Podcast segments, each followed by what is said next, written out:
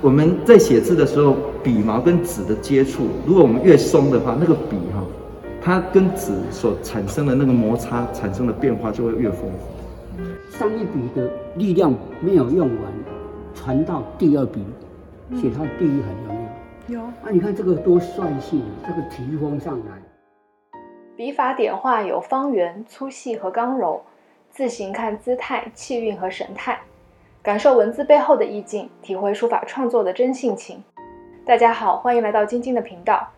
今天我们一起进入书法的世界，听中华祥门书会李传良老师和青田书学会创会会长张明来老师介绍台湾书法家廖真祥九五书法回顾展的作品，一起感受书法之美吧。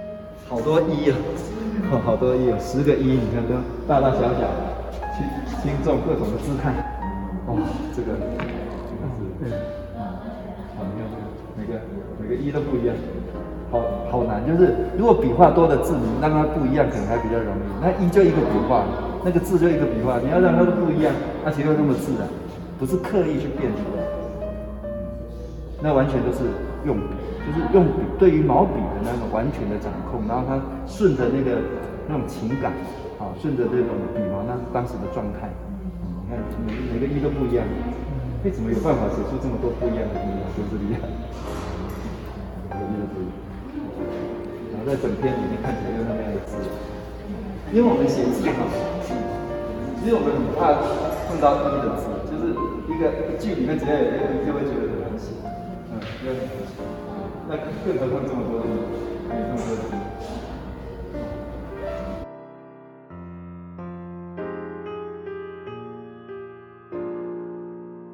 那这个哈，鸡声茅店业人机板桥，它是五十岁的那阶段的代表作，老师到现在还觉得很好。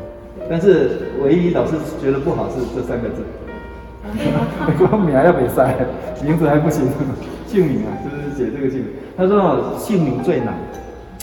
嗯因为不光抢名啊，他说一个人的生命的那种层级到哪里，他牵出来就是那个。你光这要比赛，你光这抢名那个这么快要要不啊？但是本人他说现在看起来是可以，嗯，这个很特别啊。你看他说圆的哦，然后突然这个月来一个方的，哎，但是又不突兀，就看起来要。这里如果也写圆的话，就整篇就看起来都会很圆。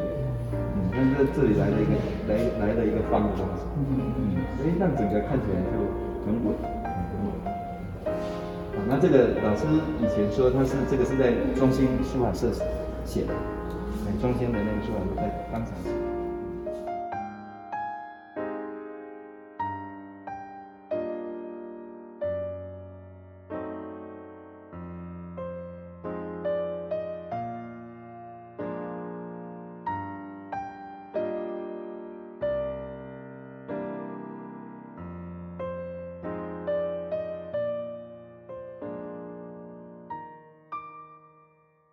四颗眼睛，你看都不一样。对，哦，这个太越张越开。对对对，他在天心眼，天心眼是在基隆的一个茶艺馆啊。老师呃那时候到基隆去，会去那里喝茶，然后那个王老板就会帮他磨墨，都帮他准备好，啊，那个纸都铺好，然后去老师随时要写就可以写啊。那这个就是在那里，呃，中午然后去老师在那边打盹一下，然后秦亮说老师瓦利西亚里呀，然后就起来。不知道要写什么，然后是就睡眼朦胧哦，写下去。这个叫偶然偶然之作的偶然玉书哦，但是呈现出来那个，你看眼睛，四颗眼睛都不一样哦，而且越来越亮哈，你看，越越张越好自然，好漂亮。而且这一张哈很特别，是它这个有那个黄庭坚的味道，黄山谷的那种味道。就是廖老师哈，他对于宋朝的这几个书家的字，其实老师不大碰，他觉得那是天才。就是米芾啊，什么黄庭坚啊，然后那个呃苏东坡的东西，他们都觉得就是那种天才型的，好。然后黄庭坚他不怎么写，不不写，完不怎么就是看，可能平常看。嗯。那在写的时候，那个东西自然会出来。跑出来。对，自然会跑出来。对，所以老师说有鲜味，有鲜味，鲜的鲜味。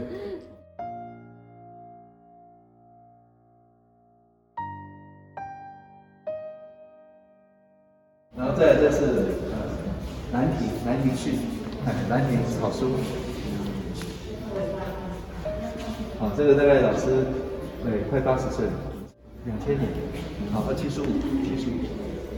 然后背着背起来写，老师几乎所有的作品都是背着写，所以难免会有漏字啊、掉漏的漏的字，错要别字。背着写才有办法记，然后融进去那个对。这呃这次因为那个空间的限制，所以老师有一个那个呃十二调品的那个长恨歌没有办法展出来，好可惜。然后我帮老师拉纸，他写完哦，他写完他说，到六十三岁还在背长恨歌，真是长恨。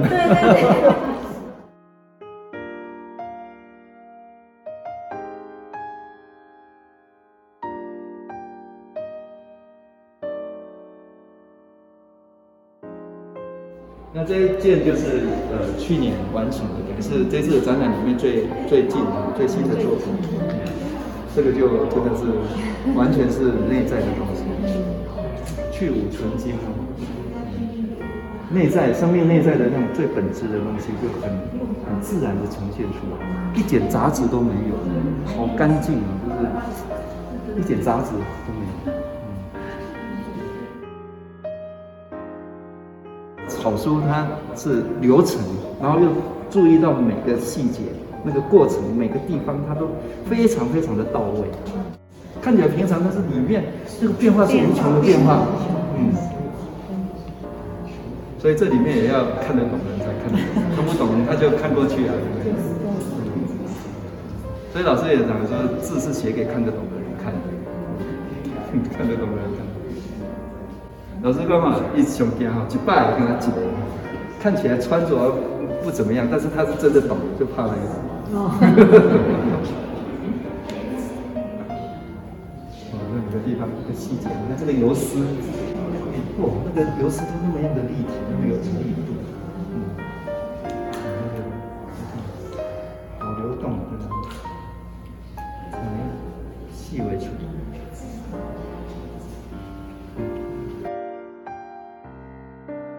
桃园机场要写放一些对放一些桃园机场那个对放放老老那个呃一些书法家的作品，对对对对对那老师就写了这个作品。那当然他那不是放横的，对对。好，啊这个老师那时候同时候写的那个树的作品，你看这个，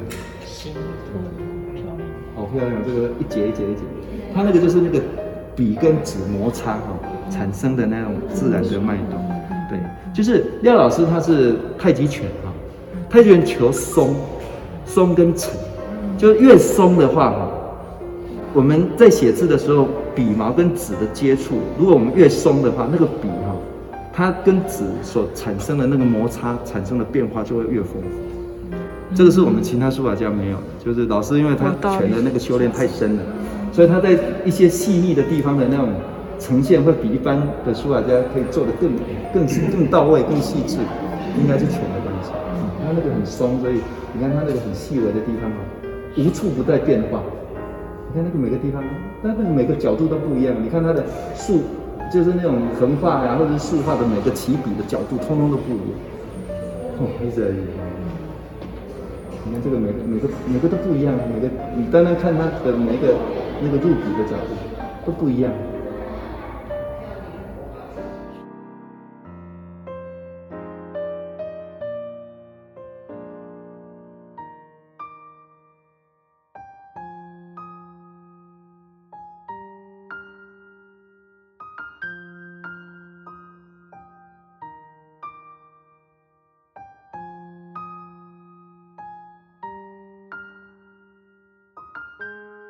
会看到基隆，基隆这个字是指现在的基隆。基隆的，嗯，嗯，一八七五年，一八七五年，嗯，因为基地昌隆，基地昌隆。基地昌隆合起来刚好头尾有没有基隆？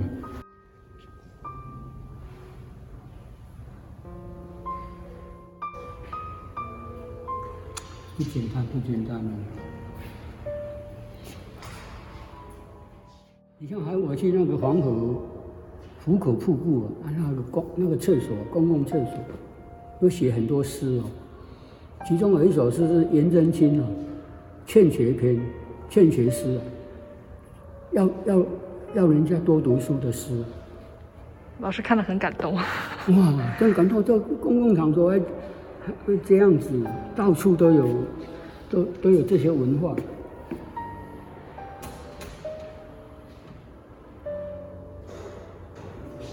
不简单的，不简单，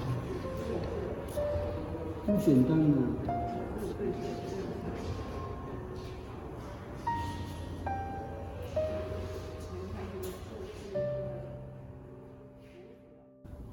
但是前提，诗文要真性情。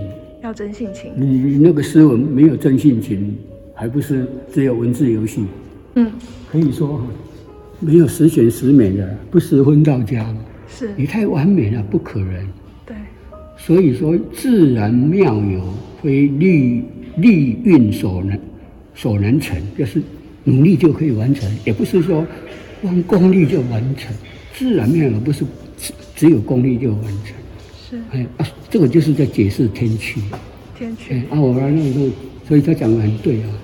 不必时分道家，乃现天趣。这很重要的几个字诶。嗯，这不一定在诗文书画，其实世界上世间上很多事情都是这样。都是这样。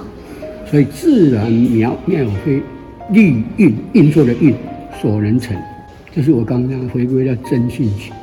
真性情。嗯嗯，我最近几天就思考了，几乎经常在思思考这些，在酝酿。嗯嗯，要累积很多，啊，然后在过程里面一直一直翻滚，啊，所以感动。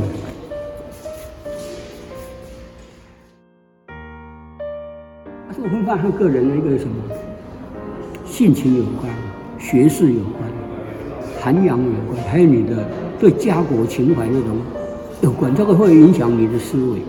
右老他写的这个为注家写中国第一本的中国书呃书法书法史啊，就是中国书法的那个史。我我觉得他那个那那篇序是很重要很重要。要看一个有气度的大人物，他如何来阐释，也是一个第一本的书法书法史，他是如何来阐释这样的他的意涵。这是我们要学习的，重要。他一篇文章胜过好几本书啊。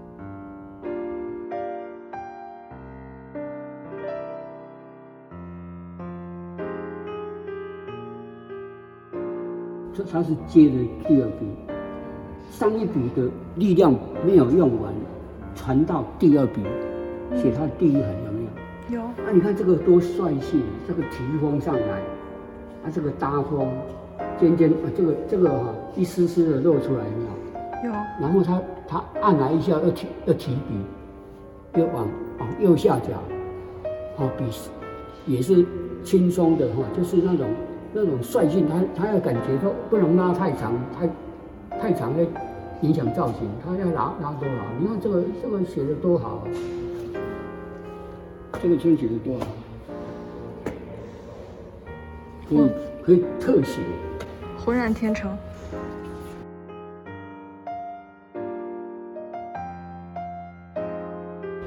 人生写几个好字就很不得了了。对啊，这个我有古帖为证啊。是，你看那个米芾写那个《蜀树帖》，三十八岁写的，我们现在认为是千古绝作嘛，哈，嗯，可是他到了四十八岁又写《中秋诗帖》，写了三四遍都觉得不不理想哦，十年后又写中秋诗，写另外的中秋，他写了三四遍都觉得不理想，然后旁边就空白处啊，他就是要作废了，不要。在那个空间啊，空间的空白处写，能得哈两三好字啊，能能够得到两三好字，哦，就就是人生的一个幸事。然后说，实在啊，书啊，真是一件难事。实在是。米芾写的耶，啊，他十年前写的数数数帖》，调戏的，我们都在学习，成为千古佳作，对不对？对。啊，十年怀这样，所以有一一个书家有几个好处就不得了，他他会不会传到两三百年、四五百年之后？如果用用米有那种理念观点，你看他他希望得两三好处，所以这个书法一路的用功是一生的、终身的。当你有健康的身体，有有清醒的哈。思维理念，就是就是用书法去呈现了。生活之美就是书法之美，书法之美就是生活之美。看你如何去观察，和读书一样啊。为什么读得很会很高兴？哎，读书如果所谓读书，要必须到到心里面啊，有感受有感动。啊，这个是用性情去培养。没有兴趣，你读读的没有感觉，还有你的认知、思思想度，你的你的学识不足，也读不懂。嗯，所以要就是多读啊，书法是多写，啊，我们这个是多读。